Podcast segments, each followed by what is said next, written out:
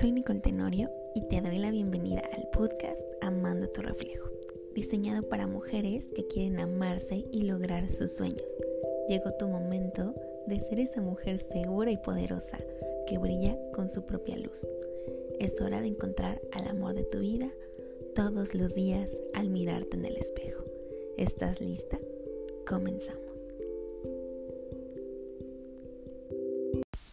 Hola hermosa, bienvenida al episodio 11, Cómo superar a tu ex. Hoy te quiero compartir un poco de mi historia y de cómo yo pude superar una ruptura amorosa. Cuando pasamos por una ruptura amorosa, generalmente puede ser algo muy complicado para muchas de nosotras, más si estuvimos muy enamoradas, y digo esto entre comillas porque muchas veces, como lo hemos platicado en anteriores episodios, no es amor, sino es dependencia emocional. Cuando estamos muy enamoradas, pero más bien muy dependientes emocionales de otra persona, es muy difícil o se vuelve más complicado la ruptura amorosa porque tenemos este tipo de pensamientos de nunca voy a encontrar a nadie igual, voy a perder al amor de mi vida, me voy a quedar sola y tenemos mucho miedo a enfrentar la soledad, a enfrentar la soltería porque creemos que la soltería es lo peor que nos puede pasar. Incluso el perder a la otra persona nos da mucho miedo. Pero no es el miedo por perder al otro, sino es ese miedo basado en nuestra propia inseguridad, porque creemos que vamos a sentirnos mal sin estas personas en nuestra vida o sin esta persona específicamente mi pareja en mi vida. ¿Por qué? Porque durante mucho tiempo puede ser que hayas creado una identidad alrededor de tu pareja, ¿ok? Y esto fue lo que me pasó a mí. Yo llevé una relación de cinco años y medio con una persona que es mi expareja y yo siempre creí que esta persona era el amor de mi vida. Eso ya también te lo había contado.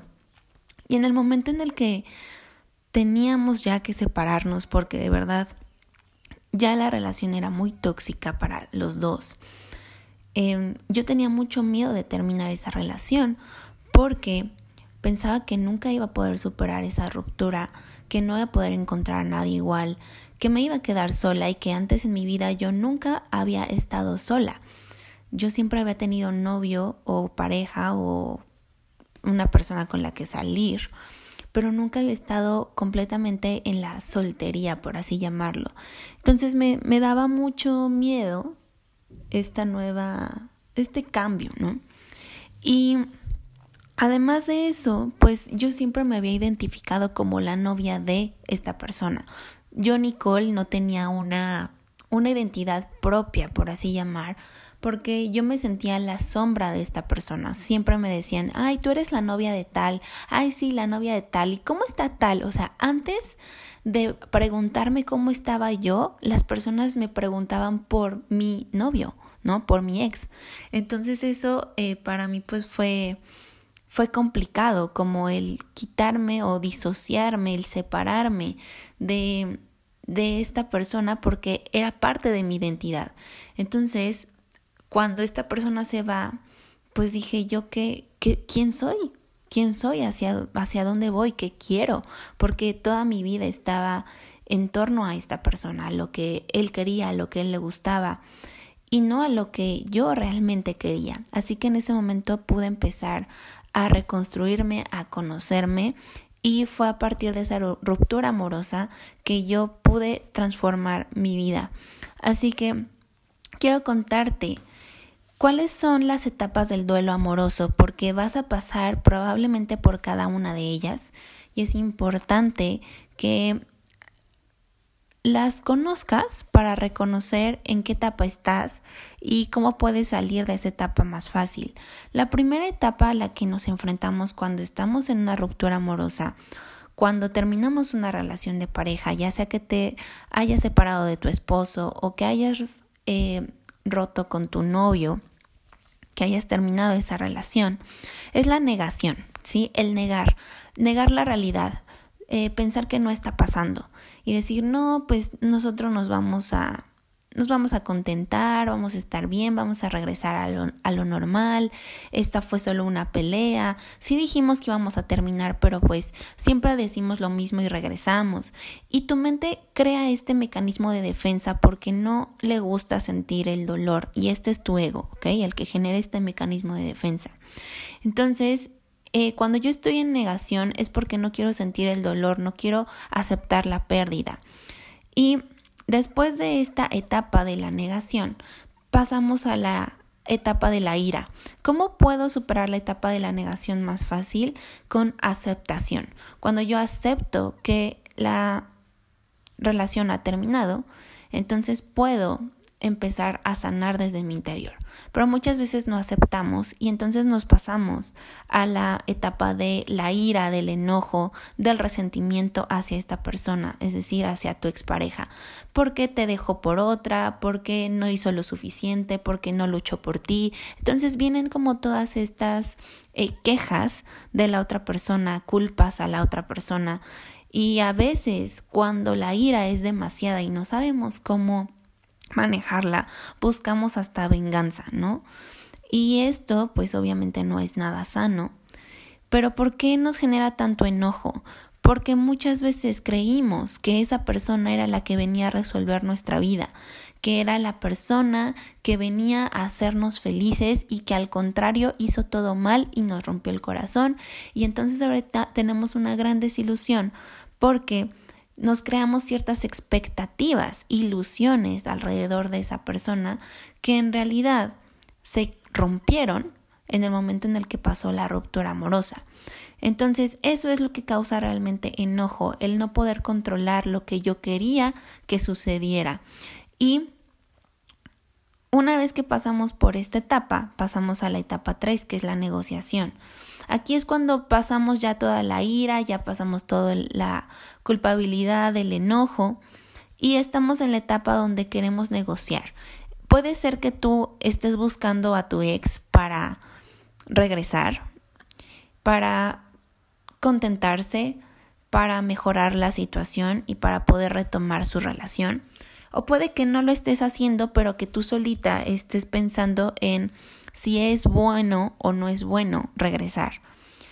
Y aquí se pueden generar falsas esperanzas de que quieres volver con esta persona y es cuando caemos en este tipo de, de acciones como hablarle a la persona por teléfono, mandarle mensajes, porque intentamos recuperar la relación, intentamos recuperar esa, esa conexión con la otra persona, pero Aquí hay que tener mucho cuidado porque a veces es basado en el miedo, en el miedo a quedarte sola, en el miedo y la falta de aceptación de que la relación ya terminó. Entonces tienes que ser muy honesta contigo de si realmente quieres estar en esa relación o no. Y además de esta, de esta etapa, esta fase, si nosotras nos damos cuenta de que la otra persona ya no quiere, de que eh, ya superó, de que ya está con alguien más, pues eso aún hace más difícil la superación, ¿sí? Entonces pasamos a la etapa 4 que llega a ser la tristeza o depresión, pero esto viene y surge por la pérdida, ¿sí? Porque ya nos dimos cuenta que ya la relación está perdida, que ya no vamos a recuperar a esta persona. Y justamente nuestra mente empieza a generar estas ideas de ya no quiere estar contigo, ya te superó, cómo puede ser que él lo haya logrado y tú todavía no, cómo puede ser que que él ya esté con alguien más y tú ni siquiera puedes dejar de pensar en él y todas estas ideas que te generan eh, pues justamente ideas derrotistas, ¿no? Y de que no mereces, de que no eres suficiente, que no hiciste bien, porque no hiciste bien las cosas, porque no fuiste suficientemente buena esposa, amante o buena novia, qué fue lo que te hizo falta. Y ese es tu ego nada más, eh, queriendo entrar en el juego de la sufridera, ¿no? Del, del sufrimiento. Entonces, realmente aquí es cuando llegamos a un punto en el que podemos creer que nunca vamos a volver a enamorarnos de alguien o que nunca vamos a encontrar el amor. Y todas estas son creencias tóxicas alrededor del amor y que no nos ayudan. Pero justamente nos sucede en esta etapa. Posteriormente pasamos a la etapa de la aceptación, que después de todo lo que ya vivimos, de esta montaña rusa de emociones y de situaciones, aceptamos que la relación terminó, visualizamos un nuevo futuro y es cuando ya no buscas a tu expareja y te das cuenta de que puedes seguir tu vida y que puedes encontrar paz en tu interior. Así que estas son las etapas y tienes que visualizar en cuál estás. ¿Cuáles son errores muy comunes que cometemos a la hora de terminar una relación? Número uno es que buscas salir con otras personas de manera inmediata. Y eso, querida, nada más te trae más caos y más problemas, porque es un mecanismo de defensa. Te estás defendiendo porque no quieres sentir el dolor, entonces quieres tapar esa pérdida o ese dolor saliendo con otras personas para no sentirte sola. Y eso no te va a ayudar a superar ni a sanar. Y de hecho va a volverse a repetir el mismo patrón de tus relaciones, ya sean tóxicas, porque si tú no sanas, entonces no puedes cambiar el tipo de persona que atraes a tu vida. Siempre va a ser el mismo tipo de persona. Entonces, esto es un error muy común. Igual cuando dices que todos son iguales, que todos los hombres apestan, que todos son unos infieles, que no se compromete, que nadie quiere estar contigo. Cuando tú dices todas esas cosas, recuerda que Tú en lo que piensas, lo que expresas, lo estás creando en tu realidad. Entonces, si tú estás diciendo eso, eso es lo que vas a atraer, eso es lo que vas a crear. Personas que no quieran estar contigo, personas infieles o personas que no se quieren comprometer. O incluso nadie te va a buscar porque tú misma no quieres eso. Entonces, cuando te cierras al amor y juegas el papel de la víctima, realmente te estás saboteando y eso no te ayuda a sanar. ¿Ok? De igual manera, eh, pasan muchas veces los síntomas de abstinencia, ¿no? De abstinencia quiere decir como, como cuando tomas, no sé, una, un tipo de sustancia y la, el cuerpo se hace adicto a esa sustancia, un ejemplo, los alcohólicos, ¿no? Que se hacen adictos al alcohol. Y cuando se les quita el alcohol, pues tienen un síndrome de abstinencia. Pasa muy, muy parecido con una persona cuando eres dependiente emocional de alguien. Te genera síntomas de abstinencia. ¿Qué quiere decir? que vas a tener estas como ideas de que quieres regresar con la persona, de que no eres suficiente, de que te hace falta algo, de que quieres estar con esa persona porque es una necesidad para ti se ha vuelto necesario. Y lo que tenemos que, empezar a hacer ahí es romper la dependencia y sanar desde el interior. Así que, ¿cuáles son las lecciones más importantes? ¿Cuáles son los pasos para que puedas sanar? Lo más importante, número uno, es darte el permiso de sentir el dolor, ¿ok? Pero no quedarte en el sufrimiento, no volverte víctima de ese dolor o llevarlo al drama, ¿ok? Lo más importante es expresar tus emociones porque si estás pasando por una pérdida, vas a pasar por el duelo amoroso, ¿ok? Y el duelo quiere decir que probablemente va a haber este dolor. Y lo que tenemos que hacer es dejarnos sentirlo, pero no caer en la victimización de, ay, me dejaron y entonces ya no quiero hacer nada con mi vida y esto es lo peor y nunca voy a encontrar a nadie. Esa es la victimización que no te ayuda en nada, ¿ok? Porque eso es drama innecesario. Lo que tienes que hacer es dejarte sentir, pero poder dejar ir la emoción y no caer en quedarte en el drama. Número dos es evitar em, estar en el estolqueo o estar revisando todo el tiempo las redes sociales de tu expareja. Este es algo muy común que hacemos, yo también lo hice y no es nada sano porque realmente em, solo te mantiene en este miedo o en esta necesidad de querer estar con la otra persona. Entonces hay que evitar eso. Y uno de los pasos importantes es entender que tu expareja es tu mejor maestro.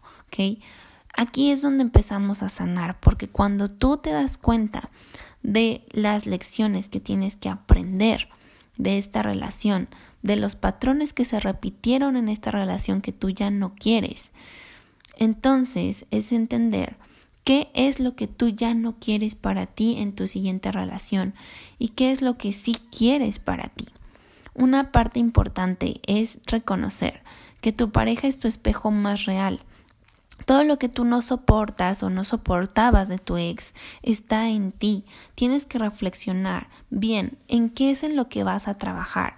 Porque, por ejemplo, si tu ex o en tu relación de pareja te sentías siempre estresada porque no podías o no te decía más bien todo lo que él hacía o eras muy desconfiada o siempre eras muy celosa, ¿de dónde viene eso? Porque el otro no es el culpable. Tú eres la responsable de reconocer ¿Por qué estás generando este tipo de relaciones en tu realidad? Porque tienes miedo a perder, porque sientes que no eres suficiente, porque no confías en ti misma, porque no te sientes segura de ti. ¿Por qué? ¿De dónde viene? Y ahí es donde surge la sanación, desde el interior. Esta es una parte muy importante, así que debes de ser muy reflexiva con esto. Y también la práctica del perdón. El perdonar a la otra persona y a ti es súper importante para que puedas trascender y superar esa relación o esta ruptura, porque si tú no perdonas, entonces vas a continuar cargando con la culpa, con los remordimientos y eso te hace daño a ti, ¿ok? El perdón no es para la otra persona, sino es para que tú te liberes y estés en paz. Esto es muy importante. Y último punto es realizar las actividades que te encantan, volver a conectar contigo, cuidar de ti.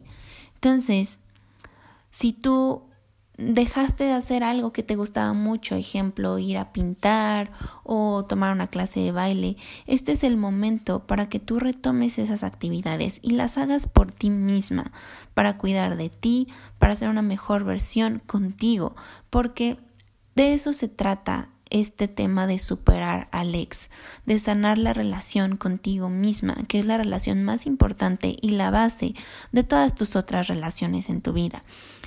Así que esto es sumamente importante para ti. Reflexiona lo que no te gustaba de tu ex y reflexiona lo que sí quieres en tu siguiente pareja. Esas cualidades te van a ayudar a saber qué tipo de persona tienes que ser tú, porque recuerda que lo que eres es lo que atraes. Entonces primero tienes que convertirte en esta persona tú que tú quieres atraer. Así que espero que todas estas claves te hayan ayudado mucho a saber cómo puedes superar esta ruptura amorosa y quiero invitarte a que puedas sanar tu corazón roto y que puedas superar esta crisis, porque una ruptura amorosa a veces puede verse como una crisis. Una crisis es un cambio en tu vida, ¿ok? Y que a veces es tan fuerte que no sabemos qué hacer con esto. Y es por eso que te quiero invitar a mi taller en línea de la crisis al amor incondicional, donde yo te voy a enseñar cómo reconocer tus dependencias emocionales, de dónde vienen las relaciones tóxicas, cuáles son los bloqueos de tu ego que te están impidiendo sentirte feliz contigo en tu vida o en una relación. Y además te voy a enseñar cuáles son los pasos para superar una ruptura amorosa o una crisis. También te voy a enseñar cómo aumentar tu seguridad y tu autoestima para poder trascender esta situación de una manera amorosa contigo. Si tú quieres ver todos los detalles de este taller, te va a encantar. Es 100% en línea y lo puedes tomar a tu ritmo y las veces que tú quieras. La información la encuentras en la liga nikiwellness.com.mx diagonal taller crisis y ahí vas a poder ver todos los detalles.